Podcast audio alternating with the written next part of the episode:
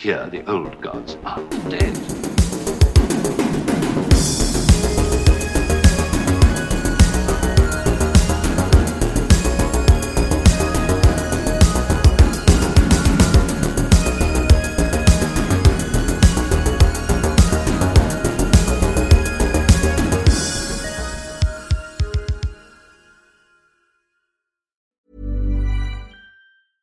Hey, I'm Ryan Reynolds. Recently, I asked Mint Mobile's legal team if big wireless companies are allowed to raise prices due to inflation. They said yes. And then when I asked if raising prices technically violates those onerous two year contracts, they said, What the f are you talking about, you insane Hollywood ass?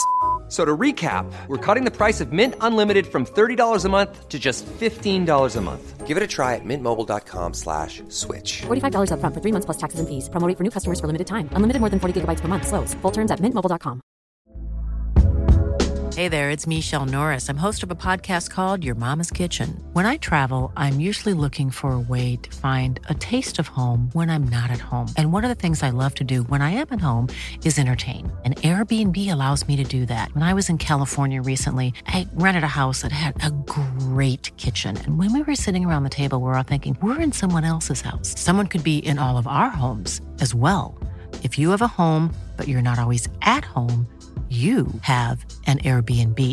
Your home might be worth more than you think. Find out how much at airbnb.com/slash host.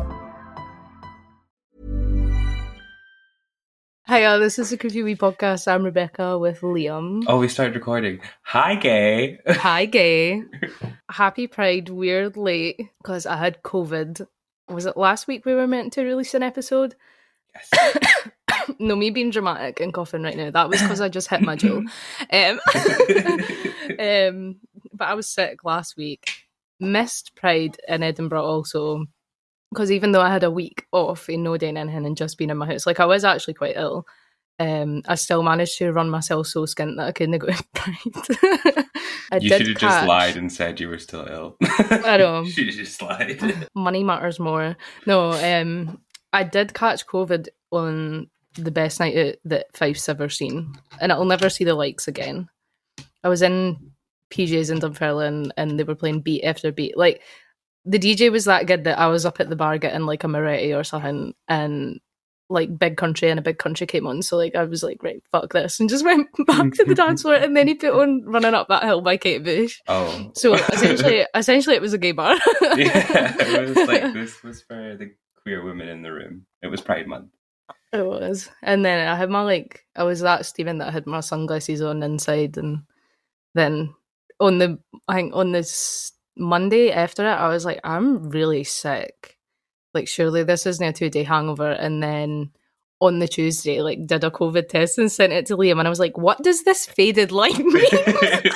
and you were like, bitch, you've got COVID. I was like, like in the car park in my work, looking at my text messages, like sweating. And I was like, no, I actually need to go. So I sided with my girlfriend because she had just had COVID. So No, But you were like that's the- mid fever delirium, and you were like, "What does this faint line mean?" I'm like, um, if like everything isn't adding up to you, you're dumb. I text my no, I phoned my mum and I was like, Can you please look at this COVID test? And she was like, That's really positive now. Like she went upstairs and checked it and I was like, Oh fuck's sake. I was like, right. So just stayed I watched Lord of the Rings, watched watched many an episode of The X Files as well. Had many epiphanies. I'm still watching The X Files. The last time I watched The X Files it took me like literally two years. I've literally not ever watched it the whole way through. It's so I want fun. to. I want to. It looks like something I would enjoy in its entirety. I've seen episodes here and there. It's good to just pick up. I mean, I watched a lot of gay movies during Pride Month. Oh, so you did. Please spell. Give us recommendations. Okay, so they're both like like they both start with the word fire, which I love, and they're very different movies. So there's one called Fire Island, which is like a gay rom com, but it's about like you know like the Fire Island festival. I was gonna say, I was like, is that no documentary? no, there's like a there's like a narrow rom com version of it, and I've got to say it was so so like gutted and rotten. like it was like it was good to see like gay people allowed to be happy. This contradicts the other film. anyway, um, it was good to see the like, um, yeah, gay people can have rom coms too. But like, oh my god, like I saw tweets about like if these two aren't the next big actors in the world's doing something wrong, and I was like, they were both terrible, and like the two Oh. main actors, they were both. I'm I'm sorry to these men, but they they were both terrible. What is it called? Fire Actually, Island. know their genders. Hold on, I'm them. googling this. Fire. Oh, it looks gutted and rotted. Yeah, but like it's It looks like Love Island. it It just of looks like gay Love Island. it kind of like that's the plot of the film pretty much but like, i mean that's what fire island is in its entirety but yeah i i mean i would still recommend it it was very fun and um me and Nereus were drinking wine and watching it and just like giggling the whole way through. and it was so predictable, like everything that I thought would happen would happen. Um, there's some oddly very serious like themes addressed as well. That Drugs. No. kind drugs, um, like sexual assault, taking advantage of someone using your OnlyFans, um, racism.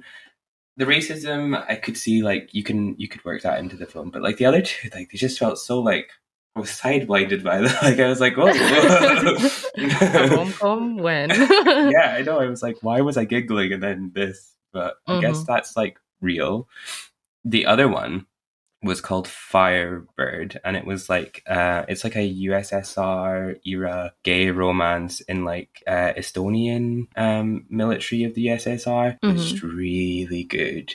Although there was this one scene, this one like small scene where there was CGI, and I was like, it's bad. like, Speaking if you- of the X Files, if you don't if you don't have the budget for the CGI, just don't do it. Like practical effects, I'm such a big proponent of them. They're so good. Like just use practical effects. They're time Yeah. old and they look better most of the time. I'm a slut for practical effects. Like I think I seen like the first new Star Wars and they used a lot of practical effects in that, which I appreciated, like where it looked normal, and then sometimes they use CGI. Yeah. As somebody who's just recently watched the Lord of the Rings trilogy, which I'm pretty sure won awards for its CGI. Like it looks so busted and rotten. so like if there's an option not to use your CGI, that's like when remember it when Avatar really when Avatar like dominated the world for like its Yeah. um graphics and stuff like that. Like now when you watch it, you're like, oof, Ooh. Why does his nose move like that? You know? aye. um yeah, New actually Avatar coming out though. I do not want to see it. Like I didn't Yeah, I I didn't don't enjoy I didn't enjoy the first one at the time and it wasn't just like an like a hipster contrarian like I don't No, like it's it. shit. Like, it's like it's so boring. Sigourney Weaver's in it though. Work. I was having I was having beef with Avatar and June feels like we just um, hate men. But like, Just release the director's cut of Titanic. Give the gays what they want. release the 40 hour improv version of Bridesmaids. Give the gays what they want. That's all we want. what else? I've been in a I've been in a deep place of wanting to watch Little Women 2019.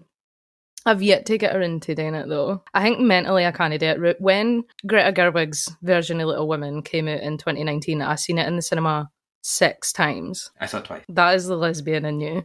Yeah, but that's very um, sick of you. Like, that's sick. like, I, like I- one time I sick, seen it. Bad sick. Yeah, one time when I seen it, I was on holiday in Dublin, and I was like, "We should just go and see Little Women." we were all like hungover, waiting on a flight, in the Odeon or the View or whatever in in, Dun- in Dublin. It was good though. Um, Would recommend. would recommend it. Um, but I really, I really, really do want to watch it. But I've got to pick my moments, like because I'm on holiday for work right now, so I need to decide when I want to be absolutely desolate in my Um, emotions. Yeah, I watched it today. I can't lie. Um, but then Oh. I text I text Nereus and was like, "Can we go to the beach on Saturday?" Can you take me to the beach like a little wave? I need to um, cure my consumption. I need to go to the beach. I've got My scarlet nana- fever. I mind it. I was talking to my nana when I was in my little women era, and I would never shut up about it. And I was like, "Oh," and when Beth had scarlet fever, she was like, "I had scarlet fever twice." I was like, "Oh." One up. She was like, "I, I was born in like the forties," and I was like, "Fair." I was like so shocked. I was like, "What?" Anywho, Wait, born survivor. and she's like a lot. Wait, is she still alive? Yeah, Damn. Good for her. Wait, Queen. how old is she? 87. I'm. I'm what right? Wait, uh, she was. I was born on her fiftieth birthday, so she's seventy four. Oh. For some reason, it felt like she would be older. Good for her having She's wise. twice. She's had scarlet fever twice, died once, Can she still hear resurrected once. Oh no, she's deaf as fuck. Yeah, because like, didn't the guy in Glee have scarlet fever? yeah, Roomba had scarlet fever as a kid, leaving him deaf in his right. I think my nana's. I think my nana's deaf because she used to work in a factory. She never wears her hearing aids though, and when you talk to her, she just sits and smiles. I'm like, you ignorant bitch, put your he- hearing aids in, and she's like, I do like wearing them. they make me look old. She's like, I'm no vain. I do want to put my hearing aids in, and I'm like, what? That's like the opposite, no? I know. I'm like, it's not like it's your dentures, Nano. Just put your hearing aids in. um, so the day we're going to be talking about past podcast topic, James the Sixth, and we're going to go through his life and times and his lovers because he's like the only queer person in Scottish history according to the internet. So we're going to do a wee deep dive on him, and we'll go away on a break, and then we'll come back and we'll get into it. Ryan Reynolds here from Mint Mobile. With the price of just about everything going up during inflation, we thought we'd bring our prices down. So to help us, we brought in a reverse auctioneer, which is apparently a thing. Mint Mobile unlimited premium wireless. Ready to get 30, 30, bit to get 30, bit to get 20, 20, 20, bit to get 20, 20, bit to get 15, 15, 15, 15 just 15 bucks a month. So, Give it a try at mintmobile.com slash switch. $45 upfront for three months plus taxes and fees. Promo rate for new customers for limited time. Unlimited more than 40 gigabytes per month. Slows. Full terms at mintmobile.com. Burrow is a furniture company known for timeless design and thoughtful construction and free shipping, and that extends to their outdoor collection. Their outdoor furniture is built to withstand the elements, featuring rust-proof stainless steel hardware, weather-ready teak, and quick-dry foam cushions.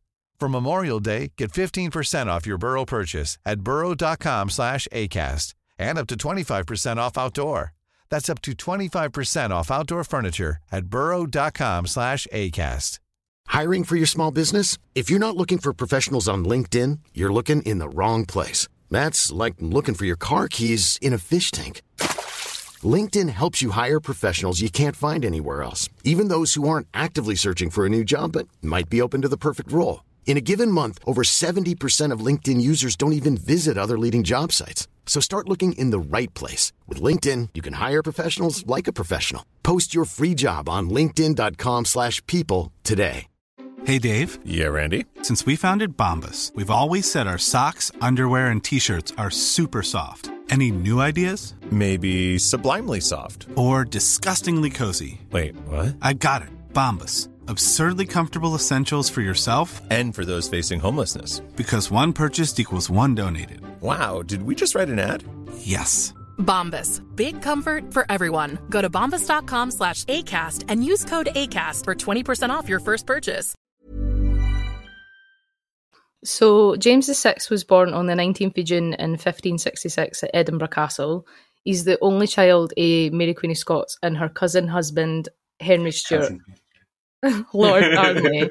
It's important to note that both Mary and Darnley were great grandchildren of Henry VII of England through Margaret Tudor, the sister of Henry VIII. Word. Yeah, that's how he gets like I a shoe in to be the. It was kind of on purpose Yeah. this so he could eventually become King of England. Obviously, James is most well known for being the witch hunter king and then also for succeeding the last Tudor monarch, Elizabeth I.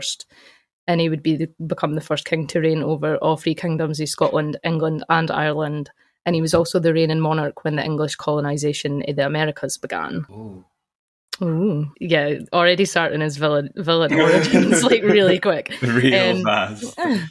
James was baptised as a Catholic at a ceremony held at Stirling Castle on the 17th of December in 1566. Apparently, Mary refused to let the Archbishop of St Andrews, who she called a pocky priest, spit in baby James's mouth, which was a custom at the time.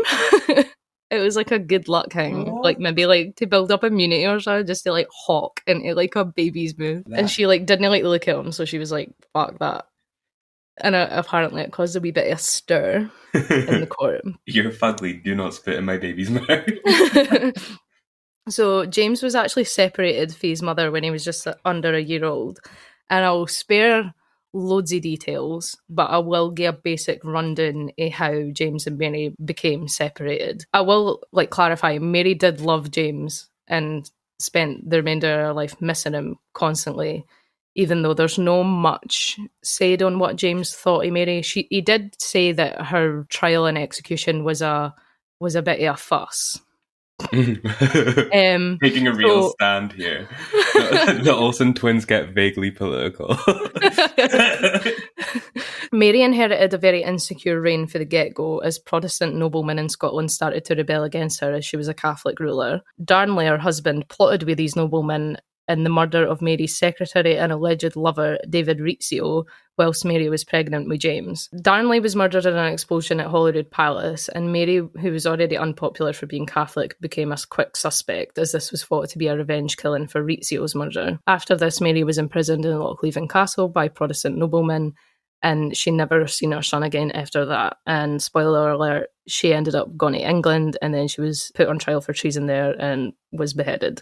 Well, well, day Mary, obviously, she'll Yeah. get like a two part episode or something, but before all that, Mary abdicated for the throne in favour of James in July 1567, leaving her illegitimate half brother James Stuart Earl of Moray as regent. Young James is then entrusted to a pair of Scottish nobles in the security of Stirling Castle, where he ascended to the throne when he was only 13 months old. His coronation speech was preached by the leader of the Scottish Protestant Reformation, John Knox, after which James was brought up as a member of the Church of Scotland. For James's childhood to his adolescence, he was taught by a group of Protestant tutors. The most notable of these was George Buchanan, who would batter James in order to turn him into a God-fearing Protestant. Considering what we can for the episode that we did on the witch trials, it would appear that this worked because James was very much paranoid of a God and the devil Mm. all at once. James was proclaimed an adult ruler when he was 13, and it was during these years that the king had managed to like build up his own court and like had like favourites and stuff. And the f- most famous of them was Esme Stewart,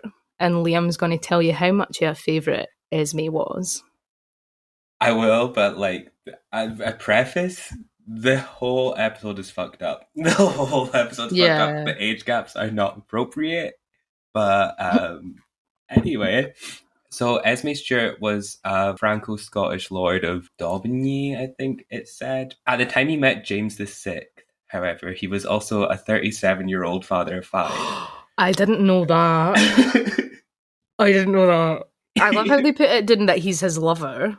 yeah, he's like like an adamant, and there is a lot of evidence of him being a lover and a lot of acts that just um, substantiate that. But he was more than double his age and had five children, the oldest of which was only five or six years younger than James. Take from that what you will. He was also described by Sir James Melville, a writer and diplomat of the time, as being an upright, just, and gentle in nature, which I assume is just like a subtle way of calling him a faggot. Like it's the 1570s way of saying like he's like a pleasure to have in class. He's always polite. His handwriting is nice. It's like that sort of thing.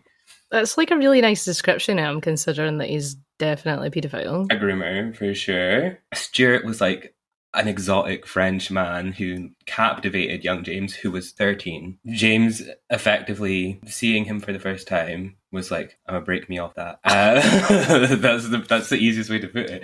Uh, it is well established that the two became very close very fast, and it's been observed that James would openly was so openly in love with him um, that he would clasp him around the neck and kiss him, like very Princess Bride, very Notebook, like Oh my god. arms around the neck. Oh, sort of thing. no. Yeah. Not good in court. No, the whole thing just makes me like I hate it. Like I love how they're like, yes, queer Scotland, and they're like omitting the fact that it's like.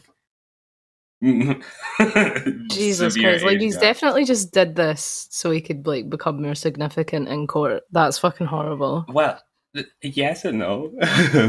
so Oh, initially, James made Stuart a gentleman of the bedchamber, which is a title that was first used in the 11th century and was given to those who were to assist the monarch in getting dressed or in this case, probably undressed as well, um, waiting on the king while he eats, guarding the entry to the chamber, uh, all while providing company to the king. I feel as though it doesn't take a rocket scientist to like figure out why he was promoted to this title.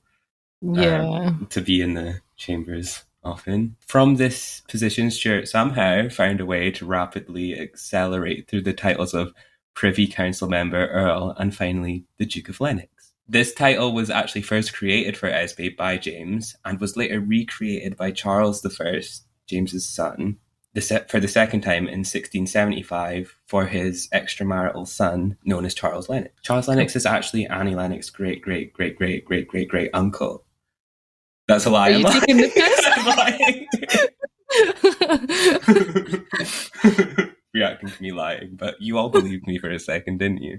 Um, Tale as Old as Time, Pros v Catholics comes into play. The largely Presbyterian Scotland was outraged at a Catholic duke being appointed, so Esme had to pick his faith or his title, of which he picked his title. Now, I personally believe this did definitely start out just as a groomer grifting a barely teen with too much power, which like sort of goes to say like maybe we shouldn't put like literal children in such positions of power. But I don't know. Maybe that's where they went wrong. Who am I to judge? Um, actually, I, I'm someone who can judge. That's fucked up.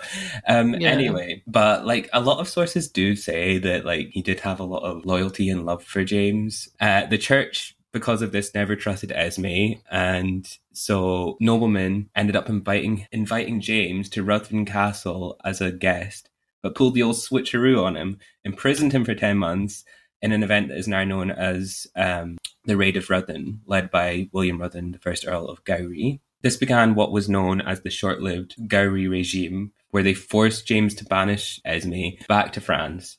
But the two ended up keeping a secret correspondence where the excommunicated Duke swears he left his family for James, and shortly after he ended up dying. And see, after he died, he sent James. He had his embalmed heart sent to James, like Shut up. his his embalmed heart. So I guess they were in love, but this is fucked up. I truly believe having to um, excommunicate the man that he loved is when his psyche snapped um, because later on he becomes unhinged, which we already touched upon. Like he, he loved an, a witch hunt. You can cover more on that, I guess. Now, Yeah. In 1582, James is liberated.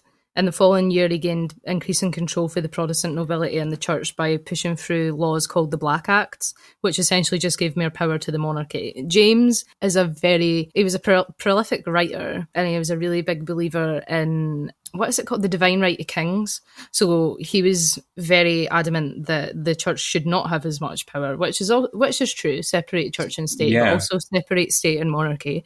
um, he published loads of papers on loads of different things. Like we've covered it before. He published Demonology, which is about um, witchcraft. He was actually the first person to ever write an anti-smoking ad because he was very against smoking, which was really popular at the time. And then he's obviously wrote he wrote a essay called "The Divine Right of Kings." That probably it probably his earlier life and his troubles with the church and the Protestant nobility probably heavily inspired his belief in the divine right of kings. Anyway, he's still a young boy at this point. So a few years later, in 1586, James signed the Treaty of Berwick, which is a peace agreement between the kingdoms of Scotland and England. This essentially set in stone his ascension to the throne of England once the unmarried and childless Elizabeth I died. During this point in his life, James is praised by the Kirk and the Protestant lords in his younger years for his chastity, as he showed little interest in women, which suits Protestants, but I wonder why he was so chaste and why he didn't have much interest in women.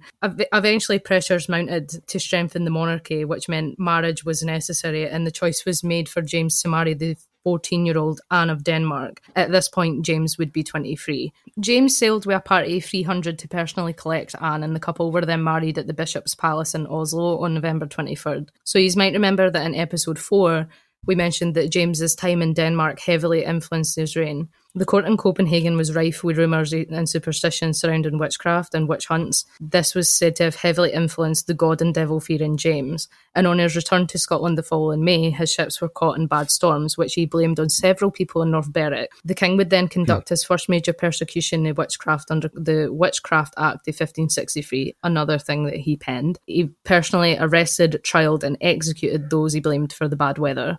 If you want to hear more about that, please listen to episode four, the North Berwick Witch Trials. I'll leave it to Liam to tell us a wee bit about who Annie Denmark was. Yeah, so she was born in 1574, which bears repeating makes her 14 years old, I believe, when her and James got married. It is said that she was like deeply, like it's established, she was like deeply infatuated and like giddy almost to be marrying James. Um, but like later on, an English spy, Thomas Fowler, suggests that despite how infatuated Anne is with James, they aren't compatible because she isn't really his type, implying he's a fruit. Um, regardless, um, they were married by proxy, and Anne ended up being coronated in the Abbey Church in Holyrood in 1590. I wonder how that was for James, being like, oh, this is where your daddy got killed. Yeah. I wonder how that made him feel. How does it make royals feel? I don't know. I don't think they have feelings. I really don't. Like, I truly think they are. they're incapable of feeling things and sweating. Um, but oh well, I guess. Um, early in their relationship, James was actually very taken with Anne, but they quickly began to fight, uh, remaining married. From what I understand, both of them though were repeatedly involved in like cheating scandals. Um, one of the most popular of which is James's mistress Anne Murray, later referred to as Lady Glamis. In 1594, however, Anne did eventually bear the couple's first son, Prince Henry, who died before both of his parents from scarlet fever. Um, yeah, full circle moment. the, um, but anyway, the couple had a further two children. Princess Elizabeth, who became the Queen of Bohemia, and Charles I, who succeeded his father as king. He's the daddy, Charles II of Horrible Histories fame. Yeah, he did that. Things he did, that. So it's important to note that during this point in James's life, as he's got more power back off the kirk and the witch trials and stuff like all this, like he's he's making big moves politically in Scotland. And I would like to note that by no means do I like James VI, and this kind of just really drills it home for me. During his reign, the peoples of the Highlands and Islands faced like big persecutions, and also the decline of the Gaelic language had begun. Gaelic was once the language of kings. Mary Queen of Scots' father, James V, actually was fluent in Gaelic, but under James VI's rule, it truly began to decline as he wasn't taught it by his Protestant tutors. In this time, Gaelic became known as Erse or Irish, implying that it was foreign, and the Scottish Parliament decided it was the cause of the Highlanders' shortcomings, and abolition truly came on the table at this point. I know. That's horrible. I know. So James the Sixth then authorised the Gentleman Adventurers of Fife, which was to civilise the barbarous Isle of Lewis. This was essentially a violent colonisation of the isle. Ultimately, the colonists were driven out by the islanders, but later attempts were successful, and because of the Reformation, being slower, like the Protestant Reformation being slower in the Gaelic speaking parts of Scotland, so began the need for the destruction of the Gaelic language, the destruction of the traditional culture, and the suppression of its bearers. I'm quoting, by the way. Like that isn't it like like that's actually like what the the Scottish Parliament wanted at the time. So like when I'm people are like Yes, people when I I think this as well, and a lot of people think that it was the it was the Battle of Culloden that really started the decline of Highland culture. It wasn't. It was this. I thought Like, it was Battle when- of Culloden. Uh, this is when it truly begins. This is the start of the Jacobean era, to be fair, but it's at this point when Highland culture really is lost. You know the t- the tweet uh, Niall should letter bomb you. Me, but it's like um, Guy Fawkes should letter bomb you. so that's kind of it in black and white. That James is a total cunt, and then we've also got like his infidelities and stuff like that. In the 1600 and the 1610s, it becomes really clear that James is the heir to the English throne once Elizabeth I dies. English politicians and lords actually kept a secret correspondence with James to prepare him for his succession. Because James is Protestant and raised Protestant, it basically makes him a shoo-in. Robert Cecil, the Queen Elizabeth's chief minister, sent James a draft proclamation of his accession to the English throne in March 1603. Elizabeth would later die that month on March 24th, and James would be declared King of England later the same day. Like, they didn't hang about. That Like, that's fast the- turnover. The English court, I don't know if, I. don't think the lords in the English court were particularly fond of Elizabeth. Or I think they were fond of her because one, she refused to get married, and two, she refused to have children. and three, and a woman. also, yeah, three, she was a woman, and four, she was like absolutely mental and bald because she had been using lip based makeup her entire life. Um, I always imagine her actually like like I see pictures of her, and I always imagine like her actually looking like the Fat Controller from uh, Thomas the Tank Engine. Like I feel like that's what she looked like. no, she would have looked like um, like if you covered a balloon in like paper mache and let it dry. That's actually what she would have looked like, but like with a ginger wig on.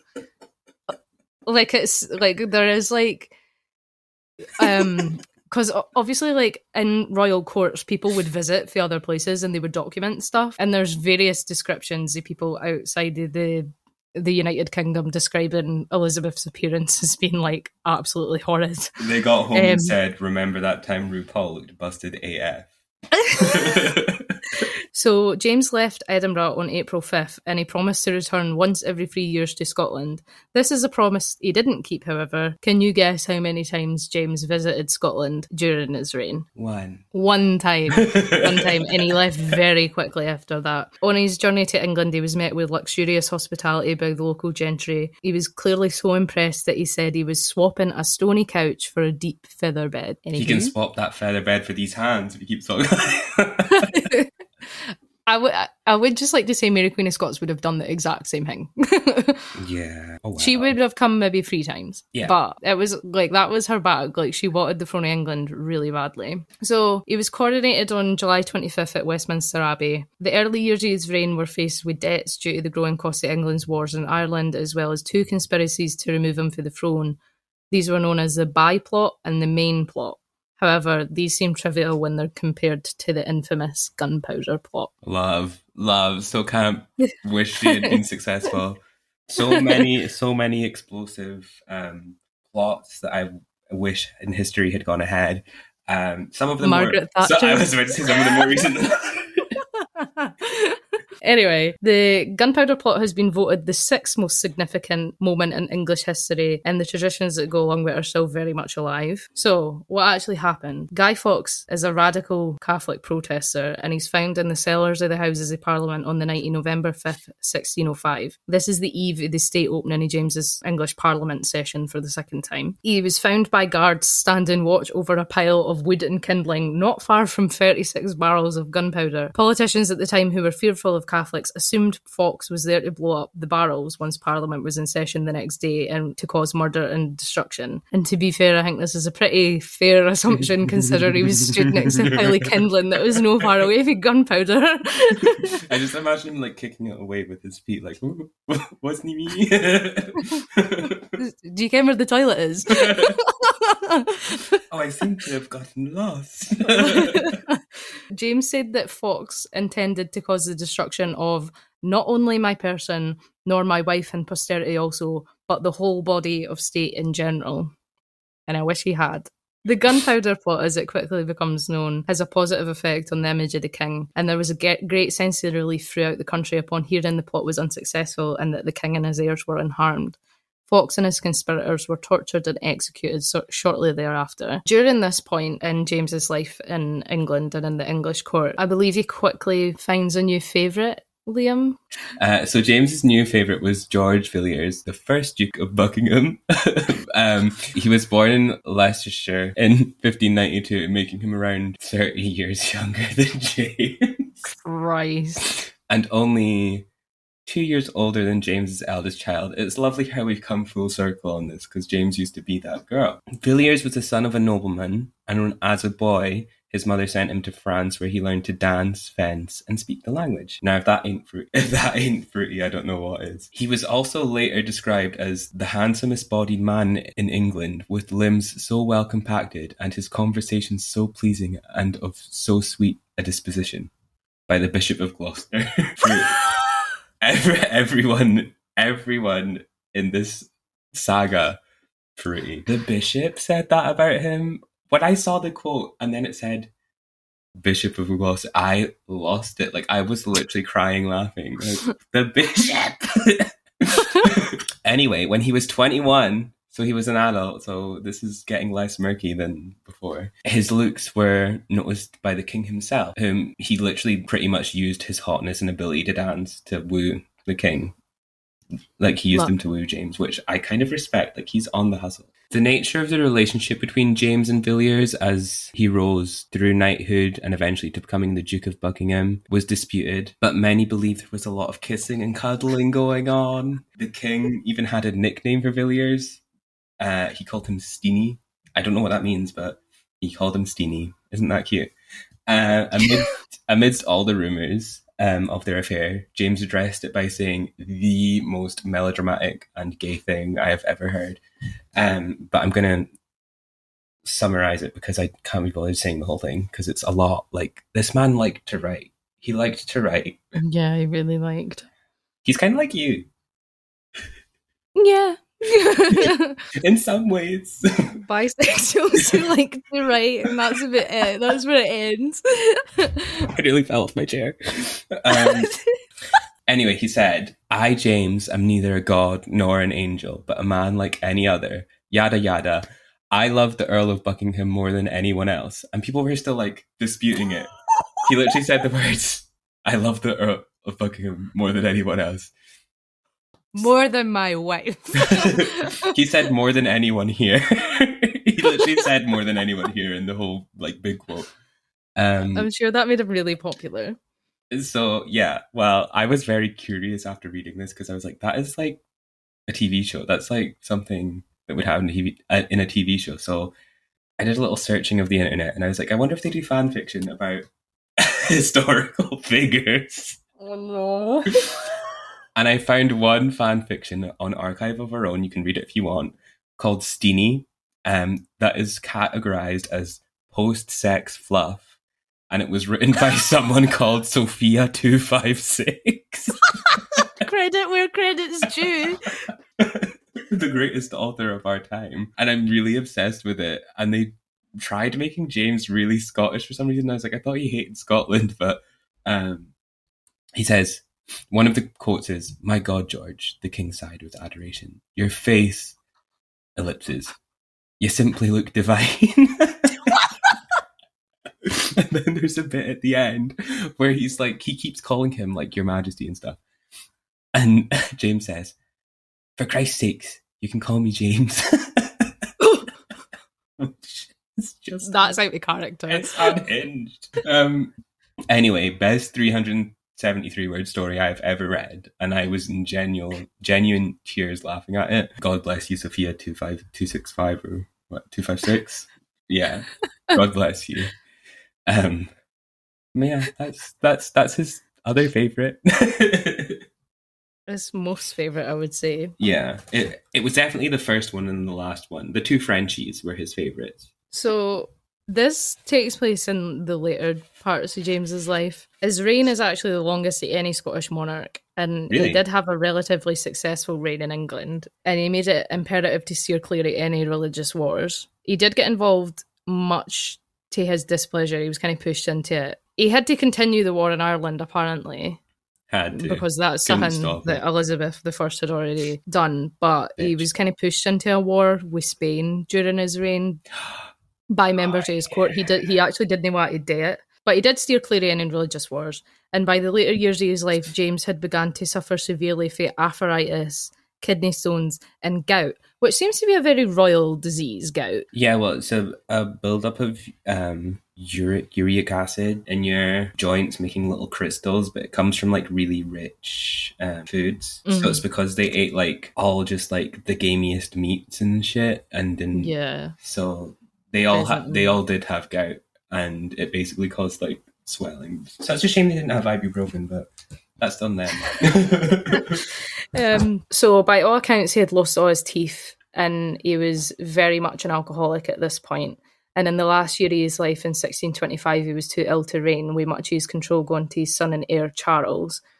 During this time, James even described his own urine as being the dark red colour of Alicante wine due to his kidney issues being so severe. James would die on March 27th in 1625 in Hertfordshire during a very bad attack of dysentery. News would reach George Villiers on the battlefield in France, where apparently he broke down into tears and sobbed uncontrollably. That's sad. Oh. Um, little James would be buried in Westminster Abbey, where during his reign he had reinterred the body of his mother. However, the position of James's tomb would be lost to time until it was found again during renovations in the 19th century. And that is the life and times and the lovers of King James VI of Scotland and First of England.